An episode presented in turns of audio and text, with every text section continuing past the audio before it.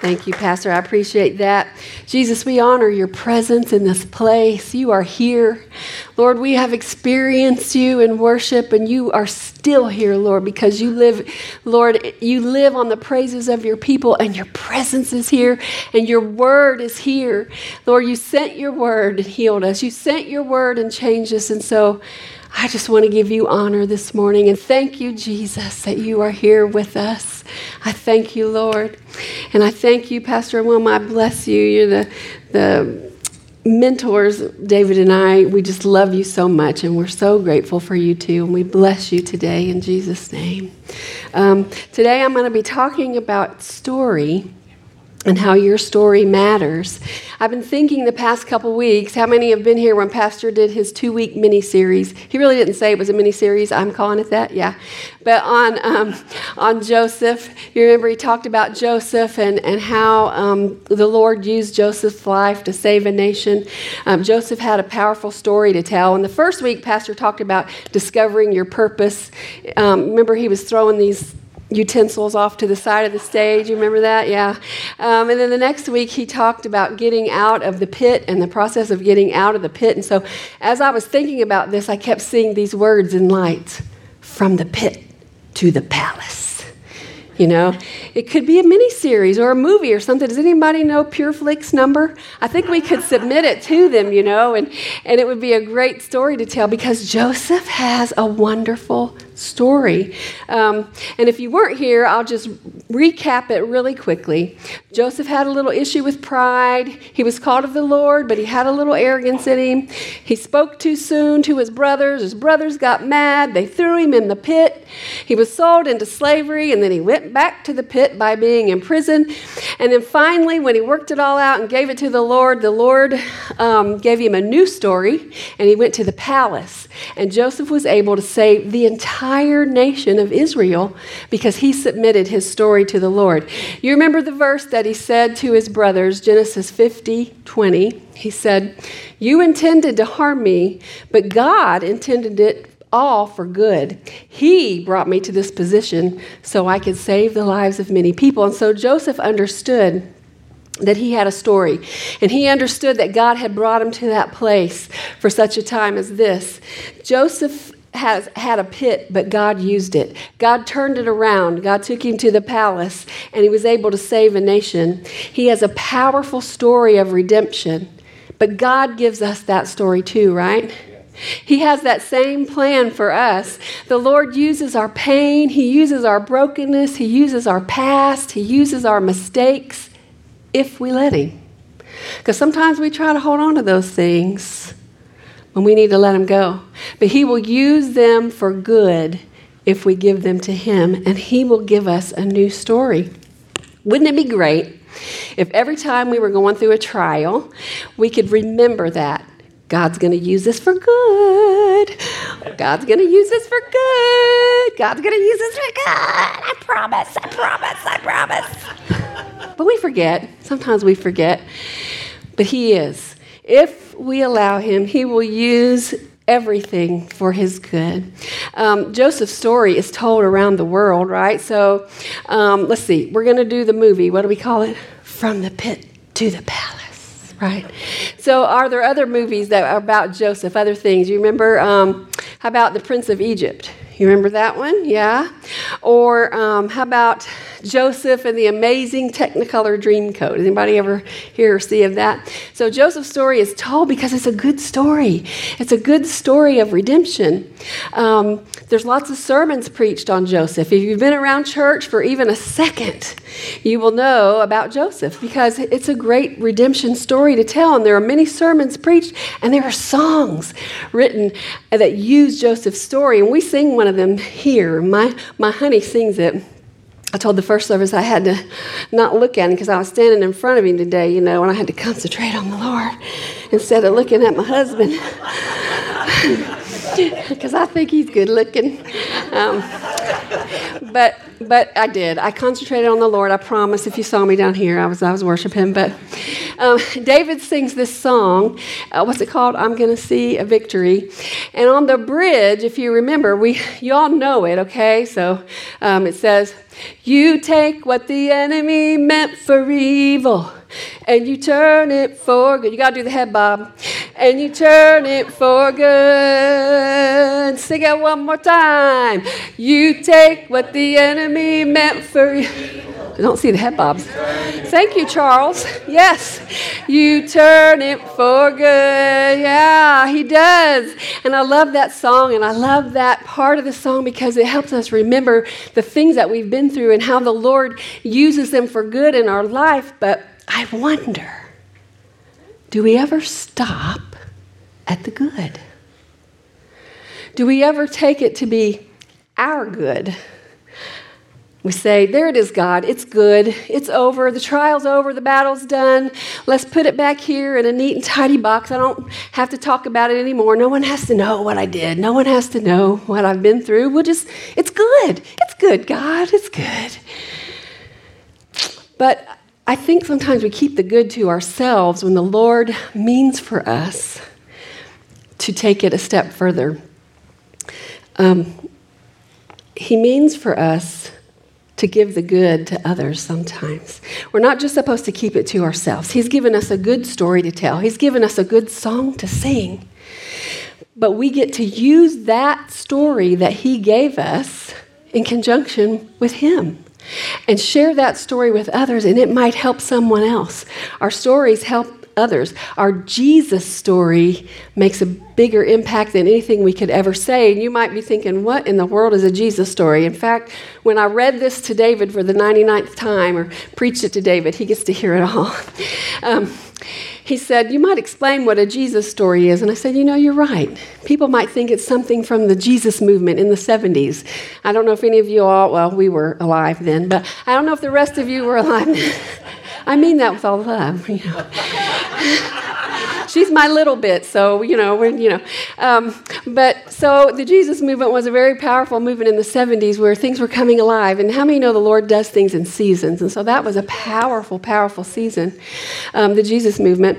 But I use Jesus' story as our testimony. So we can have a story, but our Jesus story is inserting Jesus in it. Testimony, if you remember, I don't know, years ago, um, we would have testimony services in our churches that night. And um, the church, my sister's here today, and the church we grew up in was a small little town church. And so once every six weeks or so, they might have a testimony night. And so it was a powerful thing because they could stand up and talk about the things that the Lord was doing in their life we heard from the pastor, but it was good to hear from the people because we could hear how Jesus was working in their lives and the prayers that he answered and the things that they were going through that he made for their good on the other side of it. And it was powerful for two young girls to hear.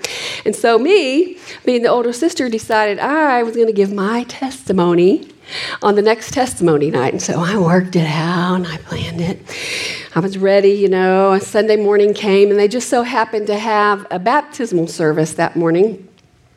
Um, and my sister Diana, who's just a couple years younger than me, had not been dedicated as a baby, as far as I know. And so my parents decided to have her dedicated that morning. So she was, you know, six years old, standing up here next to little babies, and but she did it. She was dedicated, and so um, then the night service came, and it came time to give my testimony. I stood up, and I said it, but I don't remember one word that I said. But here's why. It's not why you think. It's because my little sister stood up after me and gave her testimony. She decided she could do it. And with five words, she upstaged me. I, I, I felt funny being dedicated. That was her testimony. The whole church fell apart. No one remembered my testimony. But I remembered her testimony that day, and that was so, so, many years ago, but I still remember what she said. She spoke her testimony that day. She spoke what she was feeling. She told her story. It was only, you know, 25 people there, but hey, we testified, all right? Um, but we hear that word used a lot. Tell your story, share your voice, tell your truth. You know, own your your truth. But here's the truth is that your story, your Jesus story, is more. It's so much more than that. In our Jesus story, it's not about us, it's not about our past, it's not about our failures, although we can talk about those to, an, to the extent that it reveals who Jesus is. That's what our Jesus story is. Our Jesus story gives glory to Him. It's not about me, it's not even necessarily about what He brought me through, although that helps people. It gives them hope. But our Jesus story always, always, always points to Him. If we've been redeemed, we've got a Jesus story.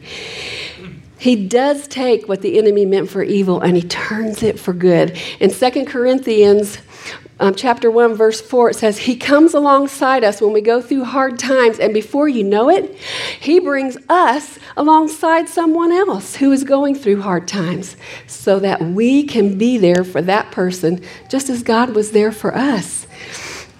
In uh, Psalm 30, verse 11, he says, You have turned my mourning into joyful dancing. Sometimes that's hard. Sometimes that's hard to go through that per- process. But there it is again. It might as well say, You took what the enemy meant for evil and you turned it for good. You have taken away my clothes of mourning and clothed me with joy that I might sing praises to you and not be silent. So he's given us our Jesus story. He's given us these stories to tell of his goodness in our life so that we can sing his praise and so that we can let other people know who Jesus is. Our stories matter. Your story matters. I talked to somebody after the first service and he said, I want to tell my story, but there's always something whispering in my ear saying they won't want to hear it. Don't tell them. It's going to be embarrassing. It's going to be no, no. Your story matters. And don't listen to any other voice that says otherwise because your story glorifies, your Jesus story glorifies Jesus. Let's talk about why we should share our story. Our Jesus story glorifies God, um, it reveals hope for other people. 1 Peter 3:15 says, "If someone asks about your hope as a believer, always be ready to explain it." Have you ever heard that verse before? I, I love that because it's like I need to always have that story ready. I need to be working on it. I need to be in communication with Him so I can be ready. If somebody asks me why, I have so much hope. It says, Do this in a gentle and respectful way. Keep your conscience clear. Then, if people speak against you, they will be ashamed because they see what a good life you live because you belong to Christ.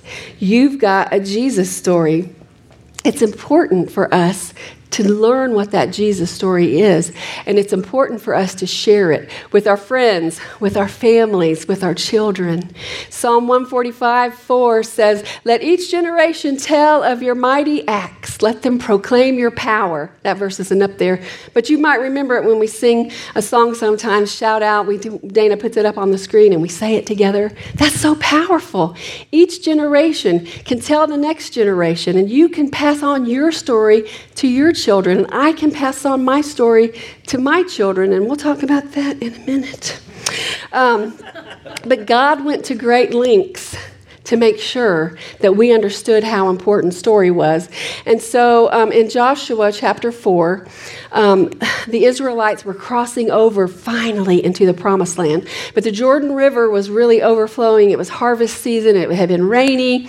And so there was no way for them to cross it. And the Lord had told Joshua, go ahead and when the priests that are carrying the ark, which is the presence of the Lord, step into the water, I'll open up the waters. And so that's the, that's the backstory to this. And then we read when all the people had crossed the Jordan, so they had already gone across on dry land, um, the Lord said to Joshua, Choose 12 men, one from each tribe. Tell them, Take 12 stones from the very place where the priests are standing in the middle of the Jordan. So if you can picture it, because I'm a picture person the priests carried the ark out there and they're standing in the middle and the waters parted and all of israel which is i don't know how many people but it's a lot of people um, millions i guess um, are crossing. And so um, the lord told him told take 12 stones from the middle where they're standing with the ark. Carry them out and, and put them in a pile at the place where you will camp tonight. So Joshua called together the 12 men he had chosen, one from each tribe of Israel. He told them, Go into the middle of the Jordan in front of the ark of the Lord your God. Each of you must pick up one stone and carry it out on your shoulder. I hope they were strong. That might have been hard. Twelve stones in all, one for each of the twelve tri- tribes of Israel. We will use these stones to build a memorial. And they did that. They um, built memorials all throughout the land. Whenever the Lord did something for them, He wanted them to remember it. And so they would build a memorial. And here's why. In the future, your children will ask you, What do these stones mean? Then you can tell them. They remind us that the Jordan River stopped flowing when the Ark of the Lord's covenant went across. These stones will stand as a memorial among the people of Israel forever. It was important to God that we learned how to remember what He did for us. It was important to Him that Israel learned to make these altars, to make these monuments, to build these places that would show His faithfulness all throughout their life. And then when anyone was passing it, the story would be told this is what happened on that day. This is what happened on that day. The Lord delivered us, the Lord took care of us. They were building their Jesus story before Jesus was here because the Lord wanted them to be able to tell their story to their children. So we share our stories with others for many reasons, and I'm just going to touch on a few, but it builds faith. So when we begin to share what Jesus has done with us, for us, and with us, it, it builds the faith of the person that we're talking to, but it can also build our faith because sometimes we forget. Sometimes we haven't built those monuments like we needed to, and we don't always think about what the Lord has done for us in the past, or done for us yesterday, or done for us today. Sometimes we're just going with it. And so sometimes relating that story to people builds our faith. Stories are so memorable. People remember your story before they remember anything else you say we have one of the best um, storytellers here. Pastor Gary is a, a, great storyteller, and he does that so masterfully. And Wilma, who I probably never thought I was going to talk about her because she hates it. um, sorry, it's good. She, um, I remember talking to her about it, and she said, "I've heard those stories hundreds of times, but yet when I hear him talk about it, I still learn things, or I still hear things, or things that I've forgotten, things that you know make me laugh even after I've heard it, you know, for the hundredth time, uh, because he's good at telling these stories, and we." Can get in that practice of telling our stories. We can get in that habit of learning our Jesus story so that we can tell them. Even creation tells a story. Um, the heavens proclaim the glory of God, Psalm 19. Um, the skies display his craftsmanship. Day after day, they continue to speak. Night after night, they make him known. They speak without a sound or a word. Their voice is never heard, yet their message has gone throughout all the earth and their words to all the world. Creation tells a story, so we should embrace ours, right? We can learn what our story is and embrace our Jesus story. We might as well get used to sharing it because in Revelation, um, chapter 12, verse 11, it says, They defeated him by the blood of the Lamb and by their testimony. And so we're going to be using it. You might as well start practicing now. Sometimes I practice to myself. I practiced to David for a couple of weeks now, um, sharing my story. Um, sometimes we, we sang a song last week where said, I'm going to preach to my soul. Sometimes we have to preach to our own selves our story. Sometimes we have to remind ourselves of who He is and what He's done.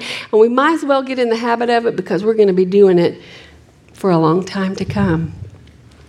And final reason why we need to tell our story, and there's probably many more, and y'all have probably thought of 12 while I'm talking.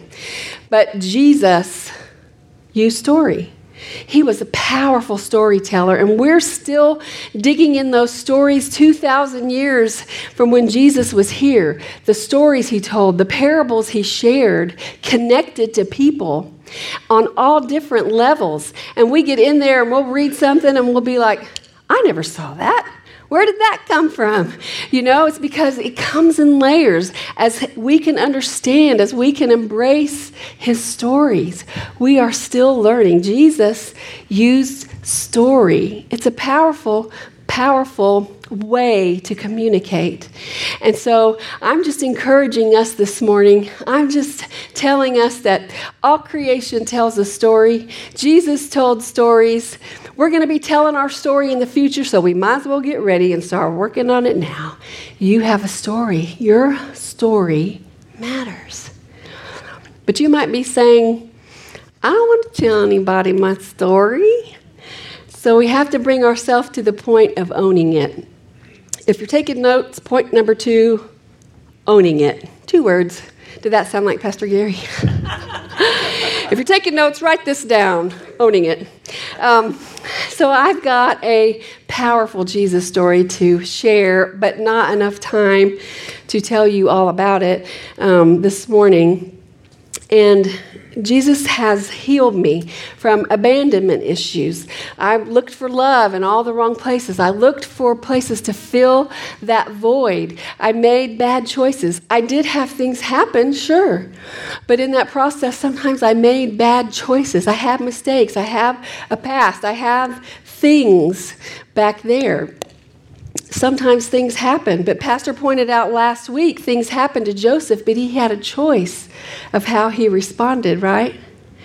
Um, and sometimes we don't respond in the best way. We make bad choices, but then we can give it to Jesus. When we own that things have happened, when we own that we've done things wrong, when we own that we've made mistakes, when we own that and turn it over to Him, He gives us a new story. He gives us new chapters. He gives us chapters of deliverance. He gives us chapters and history that doesn't highlight our past, but that highlights Him and who He is, and that we serve a God who loves us so much that He gave His only Son to redeem us back to the Father. And what a story that is. What a redemption story that is. When I gave my heart to the Lord, so I, I grew up in church but I stepped away for several years in my teens and 20, well, just, you know, long time. I don't have enough time. I'm trying to hurry. Um, but I did. I stepped away from the Lord, stepped away from everything I knew. Um, and it was just, just, you know, living life. We do that sometimes. And when I came back to the Lord in my mid 20s, it was such a drastic change from where I had been living. Um, I, in my heart, my life, everything just totally flipped around. And so I thought I was all good. I thought I was all healed. I knew that the Lord was taking what I'd gone through and taking the what the enemy did and taking all those things and making it good. So I thought, okay, I'm done. You worked it out for my good. It's all good. I could say with the shouts, um, Psalm 40, verses 1 and 2, He lifted me out of the pit of despair, out of the mud, out of the mire. He set my feet on solid ground and steadied me. As I walked along, I waited patiently for the Lord to help me, and He turned to me and He heard my cry. I could say Genesis 50 20. You take what the enemy meant for evil, and you turn it for good. You turn it for my good. Is that what it said? I don't think so. I think it says, for all, yes, for good. You take you what you intended for evil, but God intended it all for good. So what I'm saying about about making it my good, sometimes we stop there. We think, okay, it's fixed. I'm better. Okay, it's fixed. The trial's over. Okay, I see what you did there, God, but nobody else has to ever know about it. Because sometimes our stories are hard to tell. Sometimes, even though in the light of His glorious grace, we still haven't parted with shame. We still haven't let go of some things that God never meant for us to carry into the good, right?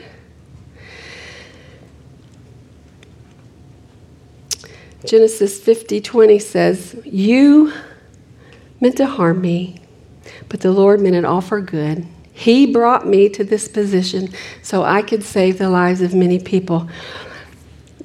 Joseph understood his good. Joseph understood he had a story to tell. What about, what about Romans 8 28?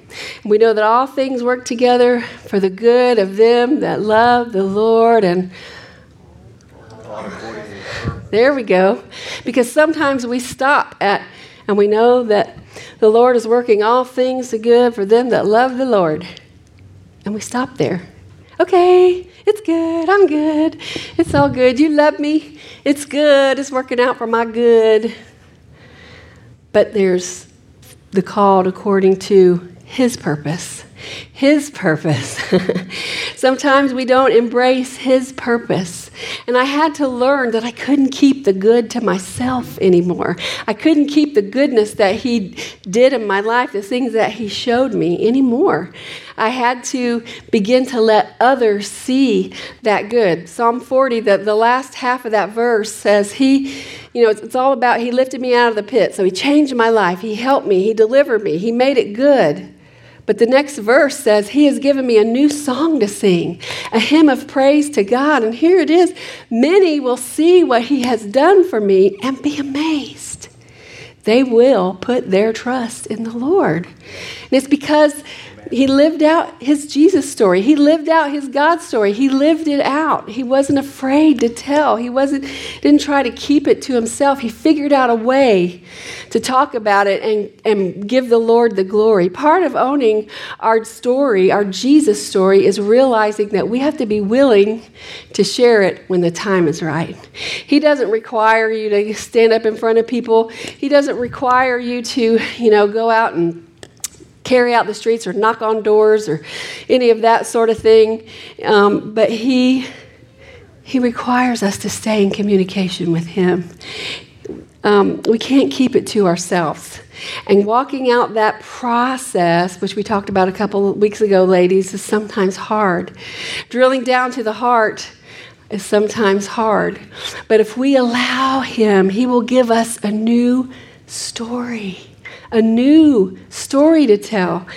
Um, God is working in you, Philippians 2:13, giving you the desire and the power to do what pleases him. Not long after David and I got married, um, I, I started doing some counseling. Um, we got married, and you know, I had this picture in my mind. You know, the, the groom carries the bride across the threshold. And he did that. Okay, I was smaller back then, but um, he he probably he, there was imaginary luggage. Okay, because I brought a lot of baggage into the marriage. I brought a lot of things with me that I didn't realize I had, and um, I needed to talk to somebody about it. I needed some counseling. Sometimes we need that, don't we? Yeah. We need to be able to talk to someone. Sometimes we need help, and that's okay. There's nothing wrong with that. And the Lord led us to this counselor. He, he was a part of our church. And so um, I was talking over things with him um, for, about family. And, you know, I, my parents were divorced and that sort of thing. So, you know, there's issues and things. And, and we talking about each parent and each person and that sort of thing. And so we came to my dad and he said, I want you, your project this week is to write a letter to your dad. And that was hard for me because I adore my dad. Um, and, but there were some hurts and some things that I needed to get off my chest. And so I took a deep breath and I wrote the letter. And um, I went back to counseling the next week and he said, Okay, the first thing we're going to do today is review the letter. And I said, What letter? And he said, the letter that you wrote to your dad. And I said, I mailed it. I thought his teeth were going to fall out. He said, What? I said, I mailed it. I never heard you say, bring it back next week. So I mailed it to my dad. And I was I wondered why I hadn't heard from my dad in a few days. but it actually he called my dad called me the following week and that letter that letter opened the door of communication between us. We began to talk through some things, and some healing began. And He took my mistake. The Lord took my mistake of putting a postage stamp on that letter and sending it for good. Amen. He used it for good, and that's what He does in our stories. I can tell you this story. It's a good story to tell because it's a story of healing and redemption. Owning our Jesus story isn't always easy, is it? but it's always effective when we do it in partnership with Him. Um, the Lord told me in my late 20s, after this counseling incident, that someday I would tell my story, and I didn't want to. I didn't want to talk about it. I didn't. I didn't want people to um, know anything about my past. Um, but he began dealing with me about that then. There was no pressure to, to write it then, but I think he started preparing me.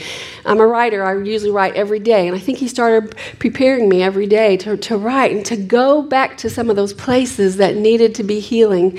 Not not so that I could dig it up, but so that his light could be reflected through those places of healing so that Jesus could be seen through those places. So I, I was thinking about that in the back of my mind, and then we got pregnant and we had Devin, our son, and um, I used to lay my hands on my belly. Oh, Lord, in Jesus' name, I break every generational curses. So, I mean, I didn't want him to do anything that I had ever done, and I don't. I say that jokingly, but I mean it. I did it, um, and I determined in my heart that I was never going to tell him anything about my past because I didn't want him to do anything that I had done. It wasn't that I didn't want him to know necessarily, I just didn't want him to be me or repeat my mistakes. And maybe it was the lack of sleep as a young mother, because that doesn't make sense. But I almost like put him in a bubble almost because I, I just didn't want him to know. Um, but the Lord started dealing with me about talking to him when Devin was in his teens, um, and I knew that I had to do it. I could tell Devin what to do and what not to do at certain ages, and that would work. I mean, how many have heard, because I said so? Or, don't do that, I'm your mother, and I said so, you know. But there come, comes a time in Devin's life and in others' life where they get a little bit older and they need to know the why. Me telling him not to do things, you know, without giving him the why um, might sound preachy. I could even give him the word. I could give him the word of God and tell him the Bible says, don't do this. And give, you know, I could use the word to back me up on my things that I was trying to instruct him. But if I give him the word without the why, it becomes hollow. You know, it, it, he doesn't know a real situation, a real life where a real God loves you in your real. Because how many of us know we're real? And real is messy. Real is, is messy.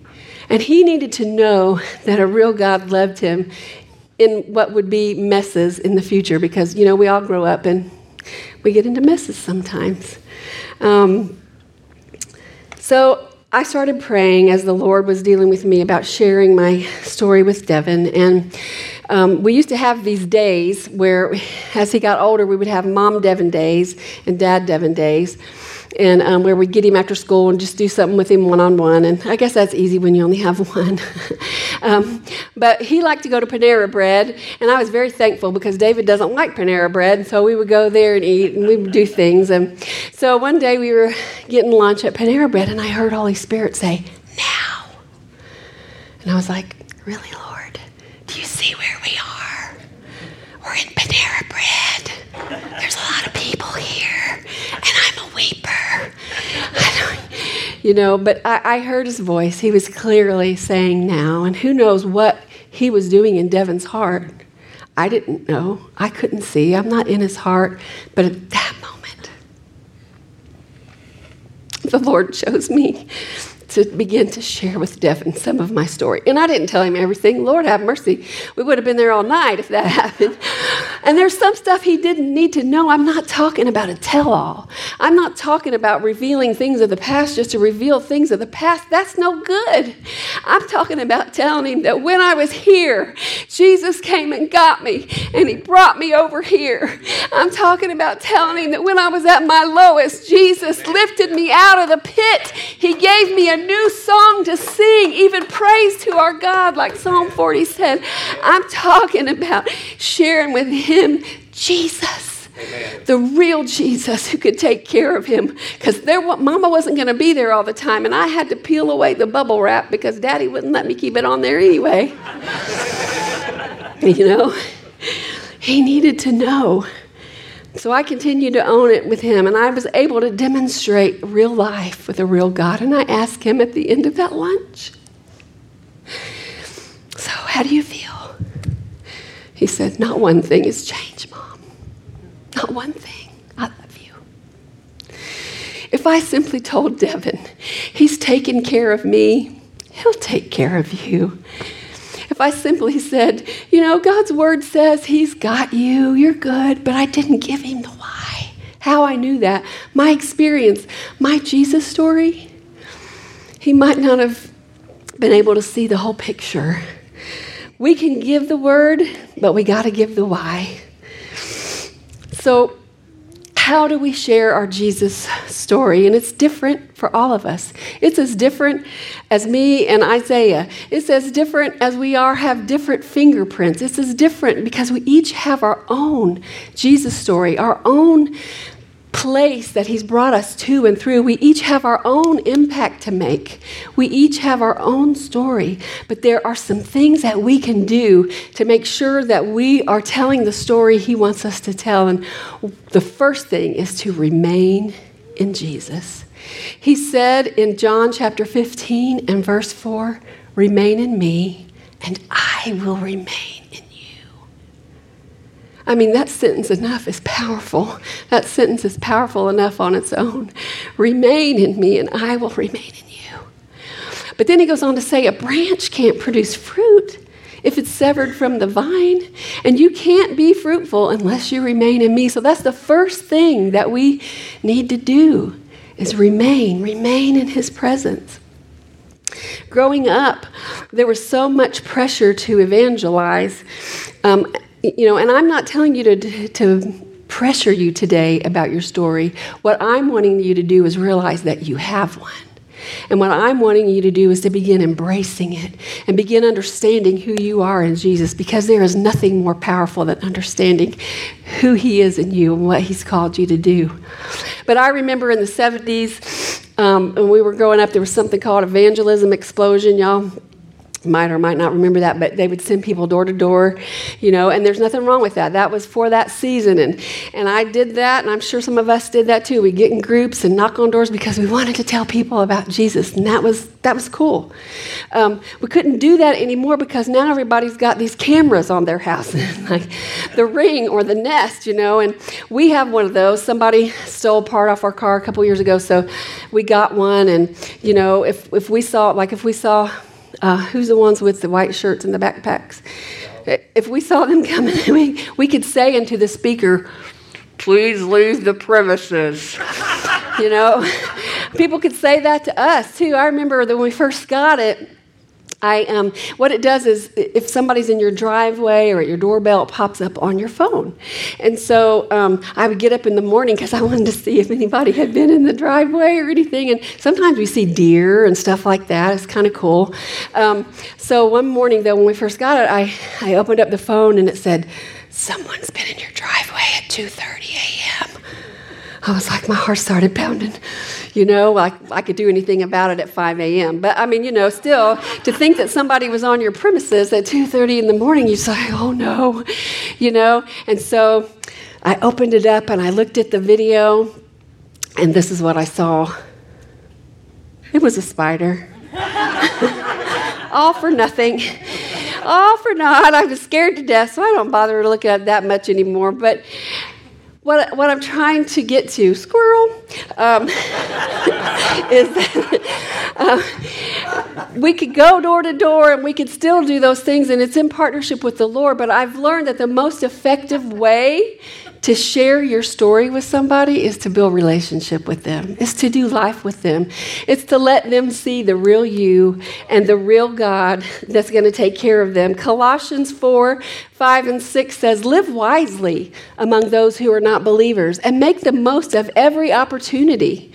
Let your conversation be gracious and attractive. Did you know that was in there? It is. So that you will have the right response for everyone. Knowing our story, owning our Jesus story, understanding who He is, will help us be able to have gracious and attractive conversation. It will help us be ready to give hope to others who are in need. He's working on the other person. He's working on the person you're building relationship with. You might not know it. I mean, maybe they don't know him. And, and he's working on them. And the words that you say and the hope that you give can be life changing for them. Maybe somebody's going through something so difficult and you have no idea, but you just feel that you should share this one little thing with them. And then you might hear that voice Don't do it, don't do it, they're not going to listen. But you go ahead and obey. And what you said to them helps them, gives them hope, helps them change their life, helps them confirm something that the Lord had already been saying to them. So we have to remain in Jesus and allow Him to remain in us. We have to stay in the Word. We have to know who we are in Him. And then we have to ask Him for opportunities. Every day, we ask Him, Lord, if there's somebody I could speak to today, I, is there somebody that my story might help? Is there some something I could do?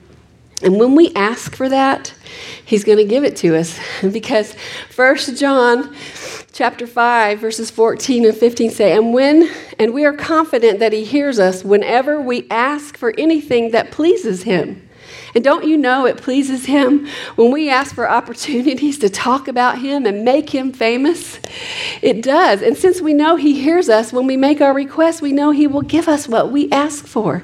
And so when we ask for those opportunities to make him famous, He'll give it. He'll give us those opportunities. It might just be little snippets. It might, you know, just be something small. But he'll give us to it. Give the, give us those opportunities if we ask. Sharing our story isn't about a brag fest. It's not about talking about the things of the past. It's about bringing glory to God. Just like I didn't tell everything to Devin, you don't have to tell everything either. But people are going to connect with your story they're going to connect with a Savior who's changed your life. There are some people that only you can reach. I mean, I, you know, there's some people that only you know that you can reach, or only some, some people that you know that you're in relationship with, or that you're doing life with, or that work where you work, or that walk in the park you walk in. I don't know. But the Lord does and He's put you someplace to reach someone. You might be a part of someone's story. Um, a couple of years ago, and I know it was a couple of years ago because it was so impactful, and I, I put it in my book, but Pastor preached a sermon um, about the men who dug a hole through the house. You remember? And they were getting their paralyzed friend to Jesus. Um, it's in Mark 2 and 4. Um, and I'm just, I'll, I'll summarize the story. But what it was is their friend was paralyzed, the house was crowded. They knew that the only way to get him healed was to get him to Jesus. And the only thing they could do was tear a hole in the roof. And I heard that story all my life. But it came to life when I thought about, first of all, what they had to dig through to get him in that house, that the roofs were made of mud and sometimes manure. And so, you know, I thought, I thought about that wouldn't be fun. And then I thought, what if they did something illegal to get that man to Jesus? I don't know. Did they have permission to tear up the house? I don't know. But I thought about those things. And the one thing that stands out to me is they were passionate about getting him to Jesus. They were passionate about getting him to the Savior. They became a part of this man's story forever because they worked together and they got him to Jesus. Pastor says this quote all the time to reach people no one else is reaching, we're going to have to do what no one else is doing. And that's just what I said. We each have a different story. We each have a different role to play. We each have a different thing to do when I was coming out of my pit, when I was coming out of that place that I stayed for several years, there were people that lined my escape path, but they didn't necessarily work together like the four men. But yet, each of them were an important part of helping me come through that process. And so, you might not have a team of people that are ready to dig through a roof, or if you do, you might start a business. I don't know. but you might be a part of someone's story. And it's important that you're present, that you remain in Him, and that you listen to Him and ask for those opportunities, and that you know that your story matters. Your story matters. Your story matters, Justin. Your story matters. He's given you a new song to sing. Your story matters. And if He hasn't yet, we'll pray with you at the end of church and help you start discovering who He is in your life. You might say, I'm too private. My story is just way too shocking. I used to tell people if I told you my story, it'd make your hair curl. it happened to me. you might be ashamed. You might still need healing there. And when you begin to talk about it, then the Lord can begin to help you heal. And He can bring light to those dark places that maybe, like I said earlier, you've been holding on to. It took me 25 years to get this the book written, okay? 25 years. It's a process. Sometimes it's a process. And my story's still developing today. I mean, I make mistakes. I probably made a mistake yesterday. Don't ask David. I still do things, you know. I still need His grace every day. He's always working on us, He's always building our story. But what I'm saying is, we can learn to embrace our Jesus story. We can learn to know who we are in Him. I said it earlier there's nothing more powerful than knowing who we are in Him because it changes our perspective on our entire life and on the people that we do life with. Paul said in 1 Timothy chapter 1 verse 16 god had mercy on me so that christ jesus could use me as a prime example of his great patience with even the worst sinners. Then others will realize that they too can believe in him and receive eternal life. Paul must have read genesis 50 22 i should say 50 20 as well because I don't know if there is a 5022. um, but but he, he knew that God would take his life and turn it for good. And he wanted other people to see that they would, he would do the same thing for them. Jesus said He'd be with us, and He gave us the Holy Spirit to be with us. Um, not just to live in the good. He gave us Holy Spirit as a comforter. He gave us Holy Spirit to help us live, but He gave us Holy Spirit to go with us as we are telling our story. It's about the kingdom, it's about so much bigger than us. Um, the Lord is able to accomplish more than we can ask or think when we give our story, our Jesus story, to Him in John chapter 4, I'm not going to read the chapter, um, but I want, I want to encourage you to read it because it's a powerful chapter and read it slow. And you can read verses over and over again like I do. Sometimes I'll get stuck on a verse for two weeks because I'm just trying to soak it in. But um, it talks about the woman at the well. She, um, oh, first, let me, let me back up a second.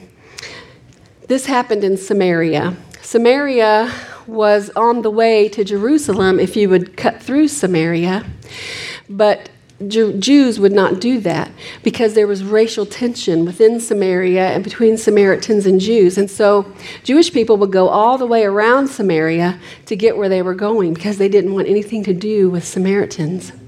But that day, Jesus told the disciples, We're going through Samaria. We're going to the little village of Sychar was called. And um, he said, You all go find me some lunch. We're hungry. Go find some lunch. I'm going to sit by this well. So Jesus was sitting there, and this woman came up, and she had a water jar. What's unusual about that is the women usually went to the well at about the same time. It was kind of a social event, it could be, where they would all take their jars to the well and dip it in, and then they would, um, you know, have a little conversation or whatever before they had to get back to whatever they were doing in their homes. She came alone. If you don't know the story, the reason she came alone is because she lived in shame. Um, she was allowing shame to control her life there. She had been married five times and was living with a man who wasn't her husband. And she wanted to hide from everybody else. She went when she didn't think that she would be discovered, but Jesus was there. I love that so much. because he was there waiting on her. And so they began talking. Thank you, Valerie, for my hanky. they began talking. And that was another faux pas because, as I said, the Jews didn't talk to the Samaritans, but also the men didn't talk to the women openly like that. Jesus didn't care. He crossed every single boundary to get to her. And they began having this conversation, and please, I beg you, go read it. I'm not going to talk about that today. But Jesus began to reveal to her that he knew who she was and that he had a plan for her, a better plan from the way she was living, that he wanted to have a relationship with her as, as her Savior. And so it struck me because the woman who came at noon, I think the Bible said, to fill her water jar because nobody else was there, she left it. She was so impacted by what Jesus said, she left the water jar and ran away from the well and she ran into town and she said, Come and see a man who told me everything I ever did. Could he be the Messiah? Her life was changed from that interaction with Jesus. She had a new story to tell. She had a Jesus story. She was just beginning to embark on that Jesus story, but she didn't hesitate to use it. And so she goes back into town. She tells him her story. She left her jar. And she told them, Come and see a man who told me everything I ever did. They knew her backstory. How many know small town living is tough? Sometimes people know your backstory. And sometimes you hear the whispers, like she did. You have to go to the well at a different time because everybody knows who you are. That's the accuser. He wanted to keep her, keep her separated. But Jesus was waiting there for her. And she ran in, and she didn't have to tell him her backstory, but now she had a Jesus story. Now she had a new story. She said, Come, see, see this man who told me everything I did. Could he be the Messiah? Her story had changed. She was revealing who Jesus was. She barely knew him five minutes, maybe. I don't know how long it took to run back to town. Know, it could have been a half an hour. I know, I'm, I'm just kidding. I'm squirreling again. Um, but she went back to town after only knowing him for however long this conversation took and began to share her Jesus story because he changed her life that fast.